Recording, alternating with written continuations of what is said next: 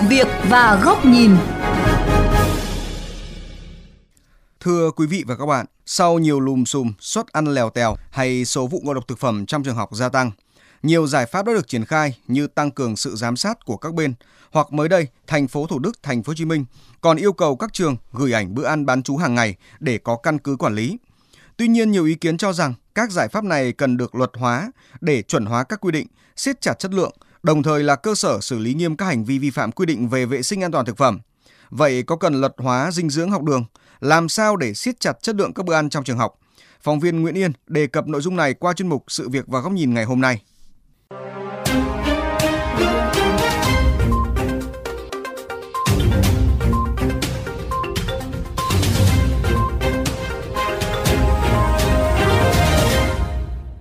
Thưa các bạn, sau liên tiếp các vụ học sinh ngộ độc thực phẩm hay bữa ăn bán trú tại một số trường học bị cắt xén đã gây bức xúc trong dư luận và làm dấy lên những lo ngại của phụ huynh học sinh về chất lượng cũng như quy trình kiểm soát bữa ăn tại trường học hiện nay với bản thân mình ấy là có ba đứa con còn đang trong cái độ tuổi đều ăn bán chú ở trường thì mình khá là lo lắng. Vì khi mình cho con ăn ở nhà thì mình đều có thể lựa chọn được cái thực phẩm uy tín, chất lượng cũng như là chế biến cũng sạch sẽ. Nhưng mà ở trường ấy thì cũng có giám sát đấy, nhưng mà mình thấy là mấy cái quy định nó cũng chưa được chặt chẽ có rất nhiều trường học đang đối phó với cả phụ huynh học sinh cử ban phụ huynh ra để giám sát cái việc suất ăn ở trường có đảm bảo về số lượng hay là thực phẩm có tươi hay không. Nhưng mà theo tôi thấy thì nó chỉ là hình thức bên ngoài thôi. Có cái quy trình về nguồn gốc thực phẩm có sạch hay không thì mình không thể kiểm soát được. Vì vậy nó cũng dẫn đến lo lắng không biết con mình có ăn được thực phẩm sạch hay không hiện tại mình vẫn chưa có luật để quy định đối với các công ty cung cấp thực phẩm dinh dưỡng trong nhà trường. Ít nhất là phải có cái để người ta nhìn vào và người ta cảm thấy có chế tài xử lý thì các bên họ cũng không dám vi phạm. Chứ thực ra trường thì cũng có khi là cũng chỉ biết được cái thực đơn như thế thôi, nhưng mà họ làm thực tế quá kém. Liên quan tới các quy định về dinh dưỡng học đường, phó giáo sư tiến sĩ Nguyễn Thị Lâm, nguyên phó viện trưởng viện dinh dưỡng quốc gia cho biết Hiện Bộ Y tế và Bộ Giáo dục và Đào tạo đã phối hợp trong việc xây dựng các hướng dẫn, thông tư, tài liệu và thực đơn về bữa ăn học đường.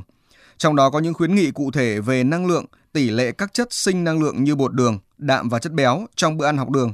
Tuy vậy, vẫn còn những nội dung khác về dinh dưỡng học đường cần có quy định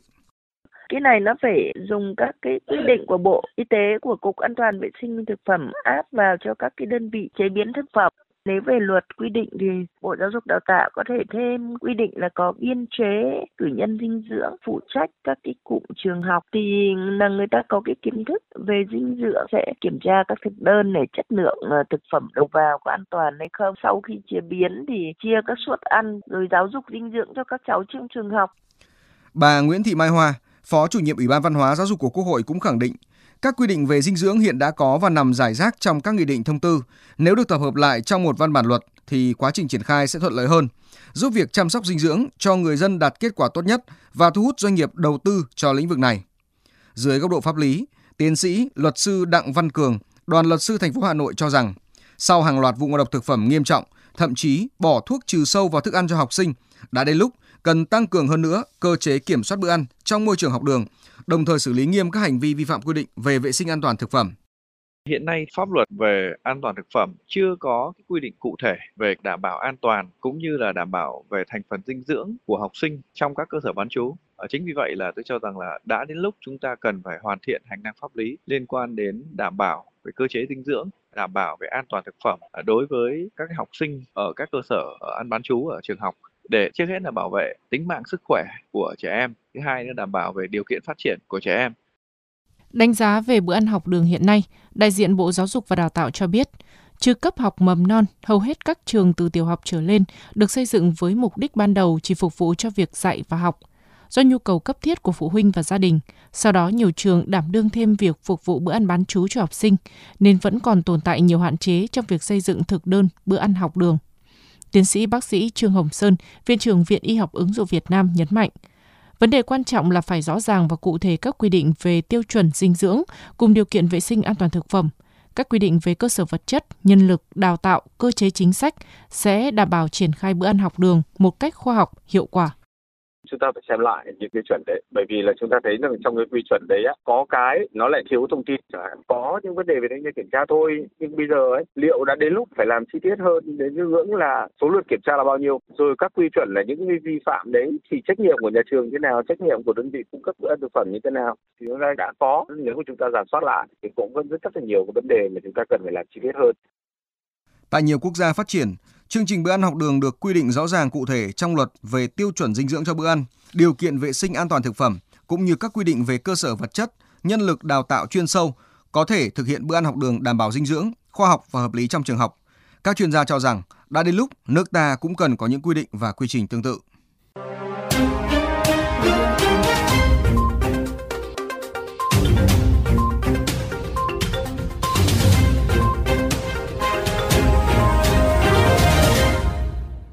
Thưa quý vị và các bạn, chỉ tính riêng thành phố Hà Nội hiện có gần 1.800 trường học tổ chức bán trú. Hàng ngày phục vụ trung bình gần 1 triệu học sinh ăn bán trú. Với số lượng lớn như vậy, rất cần những văn bản quy phạm pháp luật, quy định rõ ràng và thống nhất để tăng cường quản lý, siết chặt tiêu chuẩn về bữa ăn trong môi trường học đường.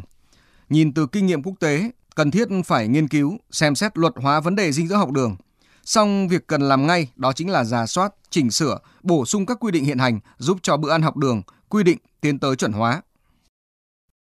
Bữa ăn học đường là vấn đề ảnh hưởng trực tiếp đến sức khỏe, chất lượng học tập của học sinh. Tuy vậy, bữa ăn của học sinh tại trường hiện chưa đáp ứng được nhu cầu dinh dưỡng, cũng như chưa đảm bảo an toàn vệ sinh thực phẩm. Lý do nằm ở việc các tiêu chuẩn cho bữa ăn học đường hiện vẫn chủ yếu là tự phát hoặc cảm tính, chưa có sự chuẩn hóa và kiểm soát bằng quy chuẩn, chưa có giá trị về giáo dục dinh dưỡng. Nhiều trường học chưa có giáo viên, người phụ trách về dinh dưỡng để lên thực đơn phù hợp với lứa tuổi,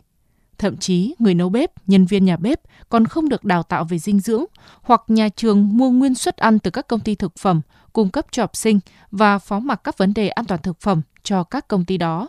Đây là nguyên nhân dẫn tới các vụ việc mất an toàn thực phẩm tại các bếp ăn trường học thời gian qua, gây ảnh hưởng lớn tới sức khỏe học sinh.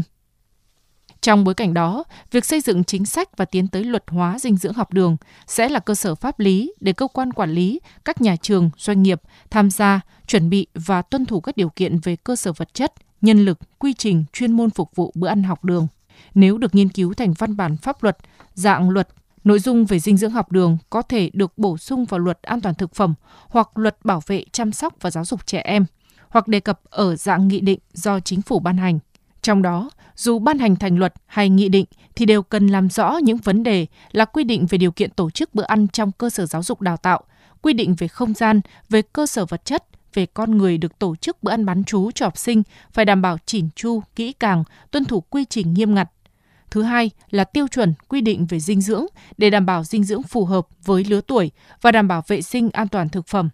Tiếp đến là quy định về cơ chế kiểm tra giám sát, vừa đúng quy định pháp luật, vừa có hiệu quả thực tế. Đồng thời có quy định rõ hơn các quy định hiện có về trách nhiệm của cơ sở đào tạo, của đơn vị cung cấp bữa ăn, quy định về chế tài xử phạt khi có vi phạm vệ sinh an toàn thực phẩm,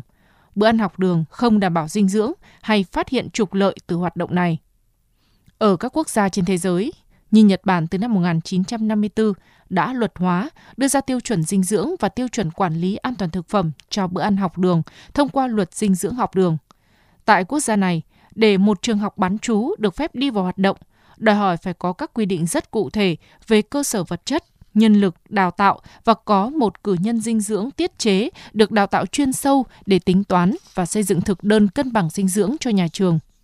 Còn tại Thái Lan, chính phủ nước này đã đưa ra bộ tiêu chuẩn về bữa trưa cho trẻ em, nhằm tạo cho các trường có một kênh tham khảo về số lượng, tần suất các nhóm thực phẩm để lập kế hoạch thực đơn cho trường. Trong khi đó, Malaysia hiện triển khai một số chương trình hỗ trợ bữa ăn trường học cho học sinh và dành một khoản kinh phí đáng kể để các chuyên gia nghiên cứu một cách bài bản về bữa ăn trường học, đồng thời tìm kiếm phương pháp hạn chế tối đa rủi ro từ các sự cố. Việc luật hóa các vấn đề về sức khỏe học đường, dinh dưỡng học đường tại nước ta được các chuyên gia đánh giá là giải pháp về lâu dài. Thời gian tới, sau quá trình bổ sung, điều chỉnh các quy định phù hợp với thực tế, khi xét thấy các điều kiện phát triển xã hội đã phù hợp để xây dựng luật thì có thể tiến tới luật hóa dinh dưỡng học đường.